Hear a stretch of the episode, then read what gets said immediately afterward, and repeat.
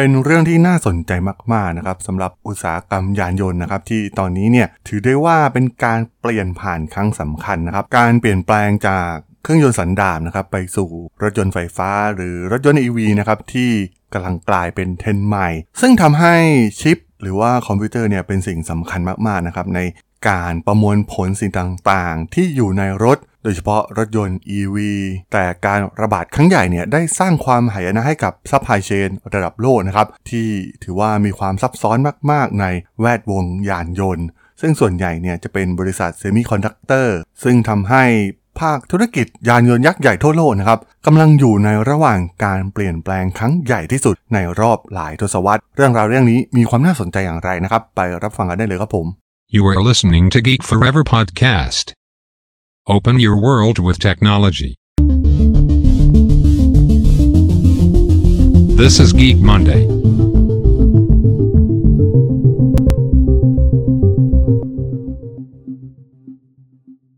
สวัสดีครับ ผมดลธราดลจาก ด.ดล็อกนะครับ และนี่คือรายการเกม e ันเดย์นะครับ รายการที่จะมายกตัวอย่าง case study ทางธุรกิจที่มีความน่าสนใจนะครับ วันนี้มาพูดถึงเรื่องราวของอุตสาหกรรมยานยนต์ ซึ่งกำลังมีการเปลี่ยนผ่านครั้งใหญ่นะครับ จากปัญหาห่วงโซ่ supply chain ที่เกิดขึ้นนะครับ โดยเฉพาะหลังจากการแพร่ระบาดของไวรัสโควิด -19 นะครับ ที่ตอนนี้เนี่ย ปัจจัยสำคัญอย่างหนึ่งนะครับในแวดวงยานยนต์ โดยเฉพาะยานยนต์ไฟฟ้าหรือรถยนต์ EV นะครับที่ต้องการใช้ชิปในการประมวลผลนะครับ ซึ่งมันประกอบไปด้วยส่วนต่างๆมากมายนะครับที่เกี่ยวข้องในรถยนต์ที่ถือว่าชิปเนี่ยกลายมาเป็นส่วนสำคัญในรถยนต์ยุคถัดไปในช่วง 2-3 ทศวรรษที่ผ่านมาเนี่ย บริษัทยานยนต์ยักษ์ใหญ่ต่างๆ เนี่ยเน้นไปที่การว่าจ้างบริษัทเอาซอร์สภายนอกนะครับในกระบวนการผลิต ซึ่งแน่นอนว่าพวกเขาต้องการผลิตในจำนวนมากๆนะครับการลดต้นทุนก็ไปจ้างเอาซอสอย่างในไทยเองเนี่ยเราจะเห็นได้จากบริษัทที่ผลิตชิ้นส่วนรถยนต์มากมายนะครับที่เติบโตกลายเป็นบริษัทยักษ์ใหญ่ในประเทศไทยนะครับ ซึ่งส่วนใหญ่ก็เป็นการป้อนการผลิตให้กับบริษัทยานยนต์อย่าง Toyota Honda หรือบริษัทจากประเทศยุโรปเองนะครับที่ ในช่วงหลังๆเนี่ยพวกเขาก็จะเน้นไปที่การออกแบบมากกว่านะครับ ส่วนการจัดการชิ้นส่วนต่างๆเนี่ยปล่อยให้เป็นงานของบริษัทเอาซอร์สภายนอกไป แต่ต้องบอกว่าการเกิดขึ้นของบริษัทอย่างเท s l a ของอีลอนมัสก์นะครับทำให้ทุกสิ่งทุกอย่างเนี่ยมันเปลี่ยนแปลงไปนะครับ พอเท s l a เนี่ยเริ่มที่จะควบคุม supply chain ของตนเองให้มากขึ้นนะครับ ไม่ว่าจะเป็นโลหะที่ใส่ลงไปในแบตเตอรี่นะครับ ไปจนถึงซอฟต์แวร์ การขับเคลื่อนแบบอัตโนมัติ แม้กระทั่งโชว์รูม หรือว่าร้านค้าของพวกเขาที่ขายนะครับ ที่เน้นขายออนไลน์ พวกเขาได้เปลี่ยนแวดวงยานยนต์นะครับ ให้กลายเป็นบริษัทสตาร์ทอัพด้านเทคโนโลยี คล้ายๆ กับบริษัทต่างๆ ในซิลิคอนวัลเลย์นะครับ แน่นอนว่าอีลอนมัสก์เนี่ย ก็เติบโตมาจากธุรกิจด้านเทคโนโลยีนั่นเอง นั่นทำให้เกิดการเปลี่ยนแปลงครั้งสำคัญนะครับ บริษัทยานยนต์ยักษ์ใหญ่ ยุคเก่าเนี่ย ก็ต้องการที่จะเป็นเหมือนเทสลามากขึ้นนะครับ ซึ่งก่อนหน้านี้เนี่ย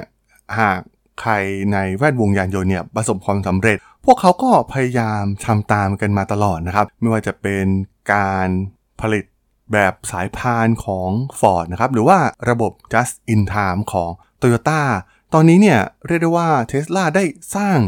รูปแบบใหม่ของธุรกิจรถยนต์นะครับ ซึ่งถือได้ว่าเป็นการ disrupt ธุรกิจยานยนต์แบบดั้งเดิม การทำทุกอย่างภายใต้บริษัทเดียวกัน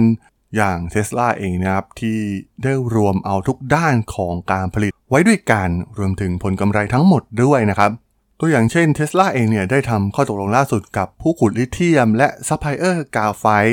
รวมถึงการเจรจากับยักษ์ใหญ่ด้านการขุดเจาะของบราซิลนะครับ เพื่อซื้อนิกเกิล โดย ทางเทสลาเองเนี่ยก็จะนำมาใช้ในโรงงานขนาดใหญ่ของพวกเขานะครับ ตัวอย่างเช่นโรงงานที่เริ่มผลิตแบตเตอรี่ในเนวาดาในปี 2017 นะครับ โดยร่วมมือกับ Panasonic ของญี่ปุ่น ซึ่งเท s l a เองเนี่ยก็มีแผนที่จะสร้างด้วยตนเองมากขึ้นนะครับ ในโรงงานขนาดยักษ์อีก 3 แห่งทั่วโลกเท s l a เองเนี่ยก็ได้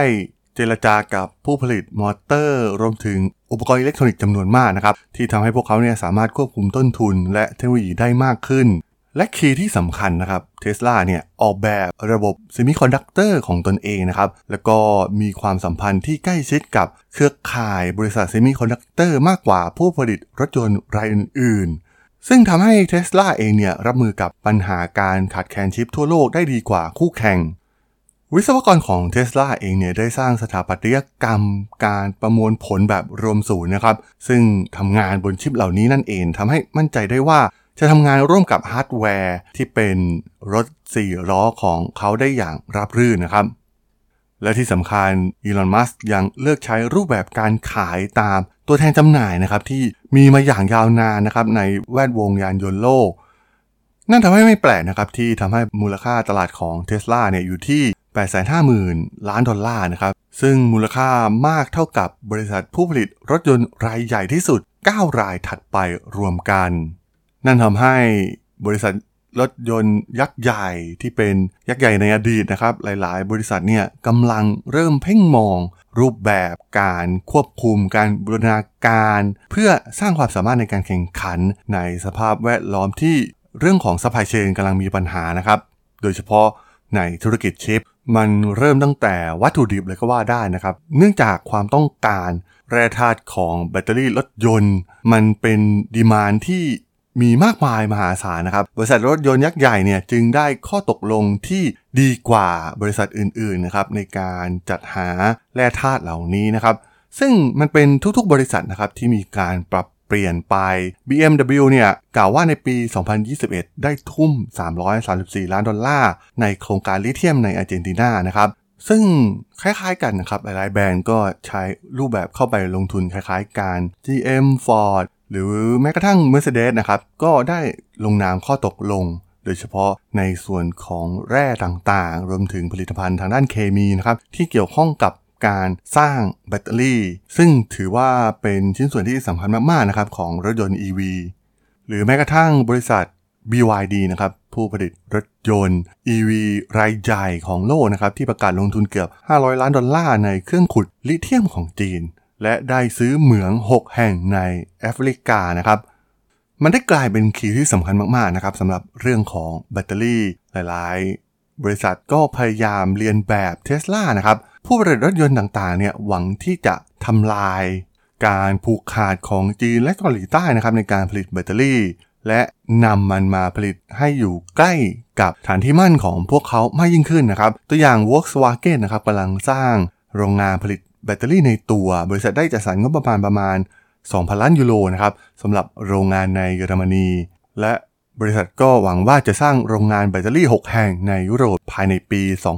2030 ซึ่งบริษัทจากสหรัฐอเมริกาเนี่ยก็มันต้องใช้องค์ความรู้ที่ค่อนข้างสูงมากๆนะครับในเรื่องของการผลิตแบตเตอรี่ บริษัทจากเกาหลีใต้เองเนี่ยก็มีโน้ตฮาวด้านนี้ที่ดีมากๆนะครับ ทำให้พวกเขาเนี่ยได้ร่วมมือกัน Ford กับ SK Innovation ของเกาหลีใต้ ก็ได้ร่วมมือกันสร้างโรงงานขนาดใหญ่ 3 แห่งในอเมริกานะครับ ปีที่แล้วเองเนี่ย GM ได้เปิดเผยการลงทุนมูลค่า 2,300 ล้านดอลลาร์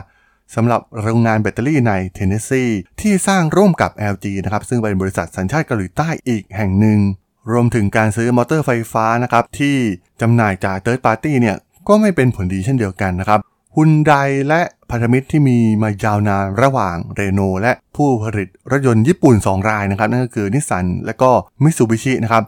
ส่วนใหญ่เนี่ยพวกเขาจะดำเนินการด้วยตนเองเป็นหลัก ส่วน BMW Ford GM Mercedes-Benz และ Volkswagen นะครับเป็นหนึ่งในกลุ่มบริษัทที่วางแผนจะผลิตมอเตอร์เพิ่มในโรงงานของตนเอง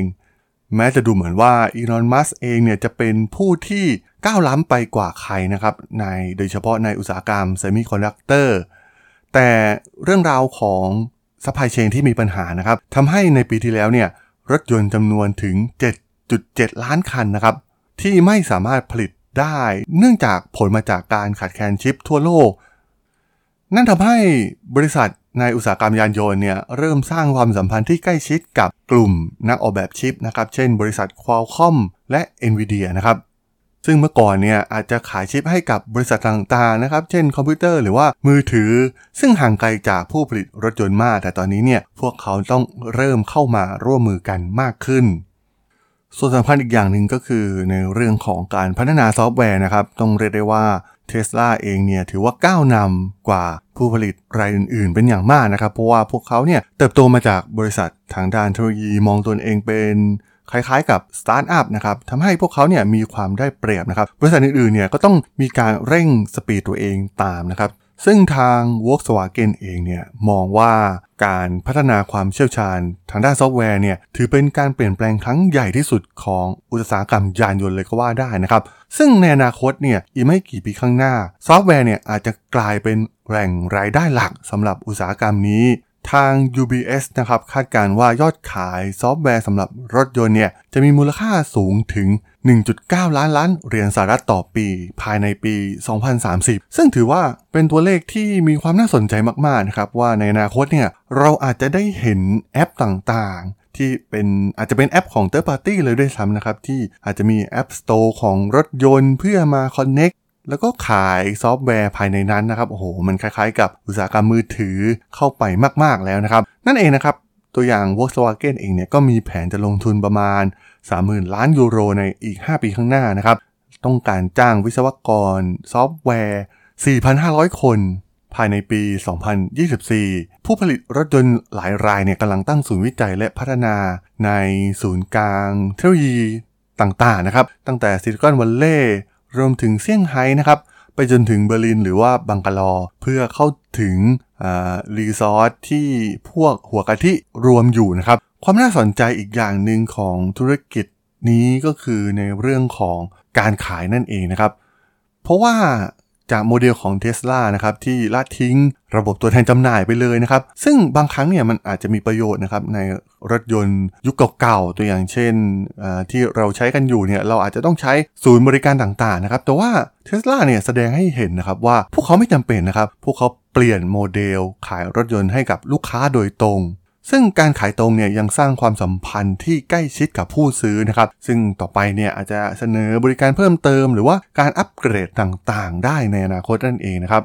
เรียกได้ว่าเป็นโจทย์ใหญ่มากๆนะครับของบริษัทรถยนต์ยักษ์ใหญ่ในอดีตต่างๆนะครับที่ตอนนี้ถือว่าเจอความท้าทายอย่างหนักนะครับการเปลี่ยนแปลงรูปแบบโมเดลธุรกิจแทบจะใหม่เกือบทั้งหมดเลยก็ว่าได้นะครับ ซึ่งไม่เพียงแต่เครือข่าย supplier supply chain ต่างๆ ที่เกี่ยวข้องเท่านั้นนะครับ มันรวมถึงโครงสร้างองค์กรด้วยนะครับ ที่ต้องมีการปฏิรูปครั้งใหญ่เลยก็ว่าได้ ความน่าสนใจก็คือทั้งหมดนี้เนี่ยมันจะเห็นถึงการเปลี่ยนแปลงครั้งใหญ่สำหรับอุตสาหกรรมที่กำลังส่งผลกระทบไปทั่วโลกนะครับซึ่งจะเกี่ยวข้องกับบริษัทหลายพันแห่งคนงานหลายล้านคนนะครับซึ่งอาจจะต้องตกงานนะครับลองจินตนาการว่าต่อไปอ่าพวกตัวแทนจำหน่ายต่างๆเนี่ยมันอาจจะไม่จำเป็นต้องมีอีกแล้วก็ได้นะครับแล้วคนงานที่เกี่ยวข้องทั้งหมดเนี่ยมันต้องตกงานไปเท่าไหร่นะครับซึ่งการที่จะรอดได้ในธุรกิจนี้ในอนาคตเนี่ยมันก็มีความเป็นไปได้สูงนะครับหลาย ๆ บริษัทนี่ก็มีการ ปรับองค์กรครั้งใหญ่มีการปลดพนักงงานไปมากมายนะครับข่าวล่าสุดฟอร์ดก็ปลดพนักงงานไปจำนวนมากนะครับเป็นการรื้อองค์กรครั้งใหญ่ ซึ่งเรียกได้ว่าตอนนี้อุตสาหกรรมยางยนต์เนี่ยกำลังสร้างโมเดลรูปแบบธุรกิจของอุตสาหกรรมนี้ขึ้นมาใหม่ นั่นเองครับผมสำหรับเรื่องราวของอุตสาหกรรมยานยนต์ใน EP นี้เนี่ยผมก็ต้องขอจบไว้เพียงเท่านี้ก่อนนะครับสำหรับเพื่อนๆที่สนใจเรื่องราวทางธุรกิจเทคโนโลยีและวิทยาศาสตร์ใหม่ๆที่มีความน่าสนใจก็ สามารถติดตามมาได้นะครับ ทางช่อง Geek Forever Podcast ตอนนี้ก็มีอยู่ในแพลตฟอร์มหลักๆ ทั้ง Podbean Apple Podcast Google Podcast Spotify YouTube แล้วก็จะมีการอัปโหลดลงแพลตฟอร์ม Blockdit ในทุกๆ ตอนอยู่แล้วด้วยนะครับ ถ้ายังไงก็ฝากกด Follow ฝากกด Subscribe กันด้วยนะครับ แล้วก็ยังมีช่องทางหนึ่งในส่วนของ Line แอดที่ a d ทราดน t h a r a d h o l สามารถแอดเข้ามาพูดคุยกันได้นะครับ ผมก็จะส่งสาระดีๆ พอดแคสต์ดีๆ ให้ท่านเป็นประจำอยู่แล้วด้วยนะครับ ถ้าอย่างไงก็ฝากติดตามทางช่องทางต่างๆ กันด้วยนะครับสำหรับใน EP นี้เนี่ยผมต้องขอลากันไปก่อนนะครับ เจอกันใหม่ใน EP หน้านะครับผม สวัสดีครับ